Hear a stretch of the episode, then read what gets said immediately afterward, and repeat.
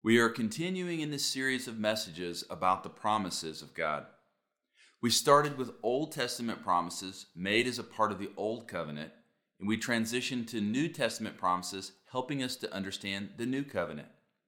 The big promise we read about in the New Testament is that through Jesus Christ, salvation is made available to everyone who will repent of sin and turn to God. This is a new and better promise made by God to people. In the Bible, there are thousands of promises made by God. We, we all make and receive promises, but the only being capable of keeping every promise is God. And our hope is that the promises of God will help you see your problems as a part of the process God is using to transform you into the person He wants you to become. You can listen to this sermon and every sermon in this seven week series at neartownchurch.org. So, in this series, we read about the promises to humanity. These are in the Old Testament. Through Adam and Eve, God promises, I am with you, I am still here. Through Abraham, God promises, I have a plan for you. Through Moses, God promises, if you obey, you'll be blessed. And through Moses, God gave his people the law to obey. Through David, God promises, I will provide a king who will save. Now, there are many more promises in the Old Testament. But the most important thing for you to understand is that all of God's promises are spun into the scarlet thread that ties the Old Testament into the New Testament's revelation of a much needed Savior. So, in the New Testament, God makes some more promises.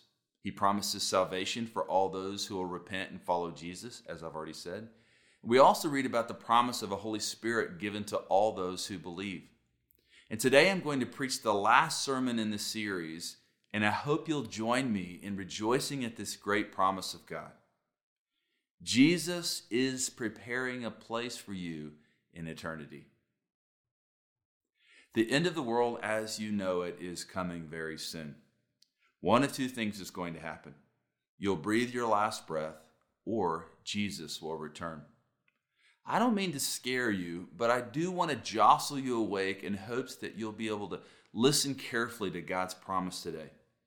It's the promise of an afterlife in heaven for all Christians. Today, we're going to revel in this promise of heaven for those that are in Christ. We're going to do that by looking at John chapter 14.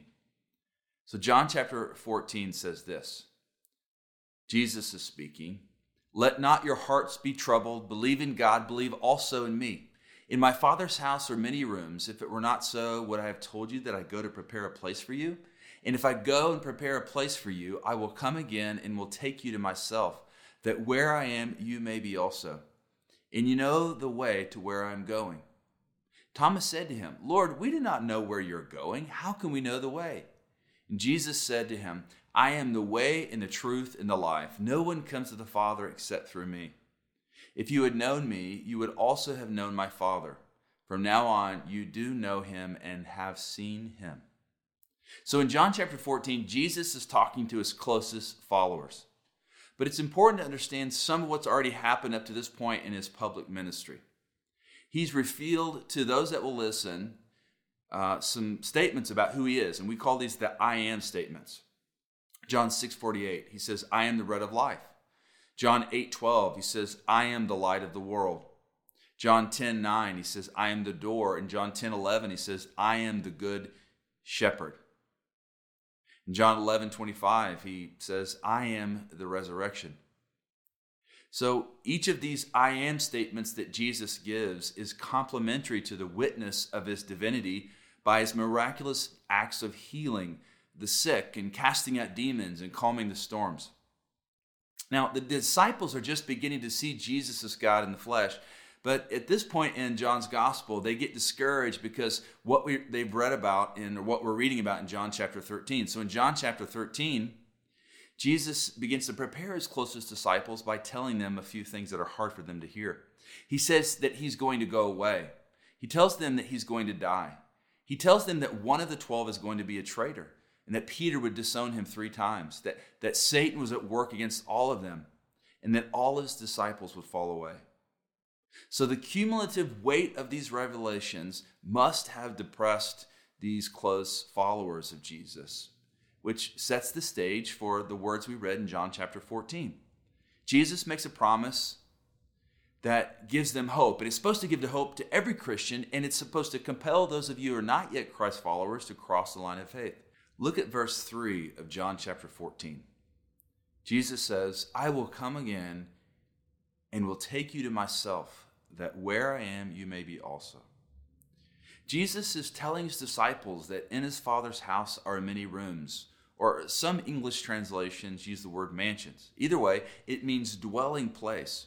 He's going to prepare the place for them to spend eternity near the Father in peaceful fellowship with God, just as it was intended to be for Adam and Eve in the Garden uh, of Eden. Now, there's so much I could say about this, but what's most important for to help you understand this passage is that right now in your life, Jesus is gone, physically gone, and he's going to return to take all those that are in Christ to this dwelling place. This is the place for all Christians once dead to experience restoration of all things. This is the place where you will see the glory of Jesus as he is meant to be seen. So in August, I did the funeral for the mother of my kids' elementary school principal. Alice was her name. Her entire life, she lived with faith in Jesus as her Savior. And at her funeral, I said these words if Alice could come back for just a conversation, she would tell us about heaven. We're conditioned in this life to only believe in that which we can touch, hear, see, or taste. And she would describe doing all of these things in heaven. Perhaps she would quote Paul in 2 Corinthians chapter 4 verse 18. The things that are seen are transient, but the things that are unseen are eternal. She believed this by faith, and now faith has become sight for her. Alice is now seeing and touching and tasting all that Jesus promised those who will follow him to God the Father. I love how Nancy Guthrie writes about heaven. She says, Sometimes we get sick of this world and we find ourselves very homesick for the next. But what we long for is not merely return to the Garden of Eden. Eden was beautiful, but it wasn't secure. Evil made its way into Eden and brought ruin with it. The new creation, where we will make our homes forever, will be completely secure. Nothing unclean will ever enter it, nor anyone who does what is detestable or false. It will be a vast garden city filled with a ransomed people for God from every tribe and language and people and nation. As the bride of Christ will share this home with our perfect bridegroom, we won't just hear his sound in the garden, we will see his face. I love how she puts that. It makes me long for heaven. Let's look again here at John chapter 14. As this Jesus is saying these words, his disciples are listening. And like some of us, Thomas was slow to understand and quick to doubt.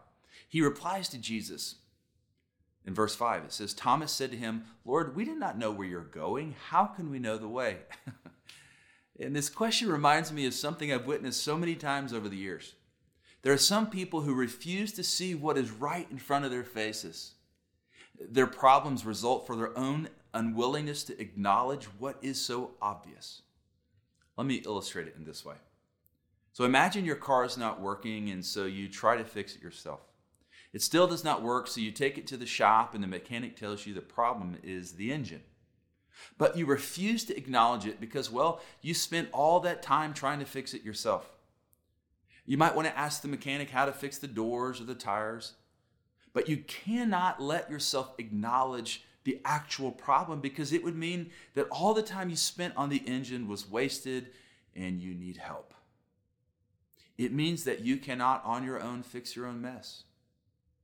This is how I think so many people are living their lives. Their life is not working, but they try hard to fix themselves, but they remain very broken. Their brokenness comes out in destructive anger or dysfunctional relationships or chronic addiction, whatever it is. They ask for help, and I tell them they need God to overhaul their lives, but they refuse to follow the way of Jesus. It's like they want their life to work, but they refuse to invite the master mechanic to fix the actual problem. Why? Because it requires admitting you need help and humbly following the way of Jesus. So here's Thomas with the obvious answer of how to get to the Father right in front of him. And he asks, How will I know the way to get to God?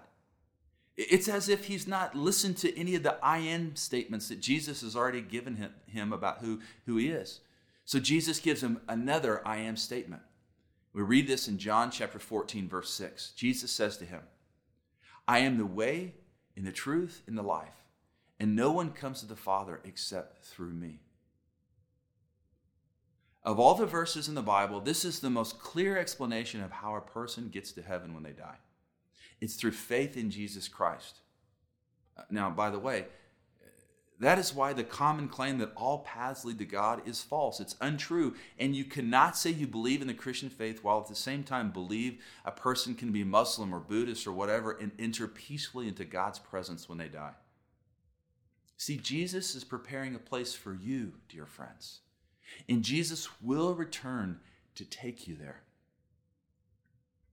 I'm going to describe to end this sermon a bit more about heaven, but before I do, I want to make the point that the return of Jesus is imminent. Luke chapter 12, verse 40. You also must be ready all the time, for the Son of Man will come when we least expect it. Jesus was born into the world a humble servant, not known by many, but his return to the world will be as warrior king. So listen to my warning. The return of Jesus is very close. It's, it's either the predetermined time set by God for when Jesus will physically return, it may be in our lifetime, and it will be sudden and unexpected. And if Jesus does not return in our lifetime, the end of your life is still very close. Your days on earth are fleeting. Randy Alcorn, in his book called Heaven, says Earth is an in between world touched by both heaven and hell. Earth leads directly into heaven or directly into hell, affording a choice between the two. The best of life, a best of life on earth is a glimpse of heaven. The worst of life is a glimpse of hell. Your life is like a sprayed mist, here for a moment and then gone. So we cannot listen to the promises of God as if we have all the time in the world to respond, because we do not. The time is now to turn to God for salvation through faith in Jesus Christ. And for those that are in Christ, as we're waiting for the return of Christ, we must heed these words in Hebrews. Let us hold tightly without wavering to the hope we affirm, for God can be trusted to keep his promise. Let us think of ways to motivate one another to acts of love and good works, and let us not neglect our meeting together as some who do, but encourage one another, especially now that the day of his return is drawing near. So here's my call to action, straight from the pages of the Bible. I want you to reach out to one person or family in our church with the intent of encouraging their faith. Commit yourself anew to meeting with the church family online or on site, because that's important. This is what the author of Hebrews tells us we ought to do as we await the return of Jesus. Make a fresh commitment to make Sunday mornings as a time of worship and connection with other believers. And it's different because we're sometimes only meeting online, but you can still make that a priority. Meet with your Loop group and join us after Sunday online for our Zoom meetups. Because the day is coming soon when either Jesus will return or your days on earth will be done. And for those who've crossed the line of faith, the promise of God is that right now Jesus is preparing a place for us to spend eternity. And here's what heaven will be like. I'm going to quote from Randy Alcorn's book written about heaven. No death, no suffering, no funeral homes, abortion clinics, or psychiatric wards. No rape, missing children, or drug rehabilitation centers. No bigotry, no muggings or killings. No worry or depression or economic downturns. No wars, no unemployment, no anguish over failure and miscommunication. No con men, no locks, no death, no mourning, no pain, no boredom, no arthritis, no handicaps, no cancer, no taxes, no bills, no computer crashes, no weeds, no bombs, no drunkenness, no traffic jams and accidents, no septic tank backups, no mental illness, no unwanted emails, Close friendships, but no cliques. Laughter, but no put downs. Intimacy, but no temptation to immorality. No hidden agendas, no backroom deals, no betrayals. Imagine meal times full of stories, laughter, and joy, without fear of insensitivity, inappropriate behavior, anger, gossip, lust, jealousy, hurt feelings, or anything that eclipses joy. This is what heaven's going to be like. It will be a bright, vibrant, and physical new earth, free from sin, suffering, and death, and brimming with Christ's presence, wondrous natural beauty, and the richness of human culture as God intended it. Are you ready? Have you accepted this promise of God? Jesus is preparing a place for you. I've already called to action all those of you that have already crossed the line of faith. Commit yourself anew to the local body by prioritizing the gathering with the church on Sunday morning and in smaller groups for discipleship. Reach out to somebody in the church to encourage them. Ask them, How can I help you? How can I encourage your faith? And for those of you that are listening that have never crossed over the line of faith, the time is now. You cannot fix your own problems.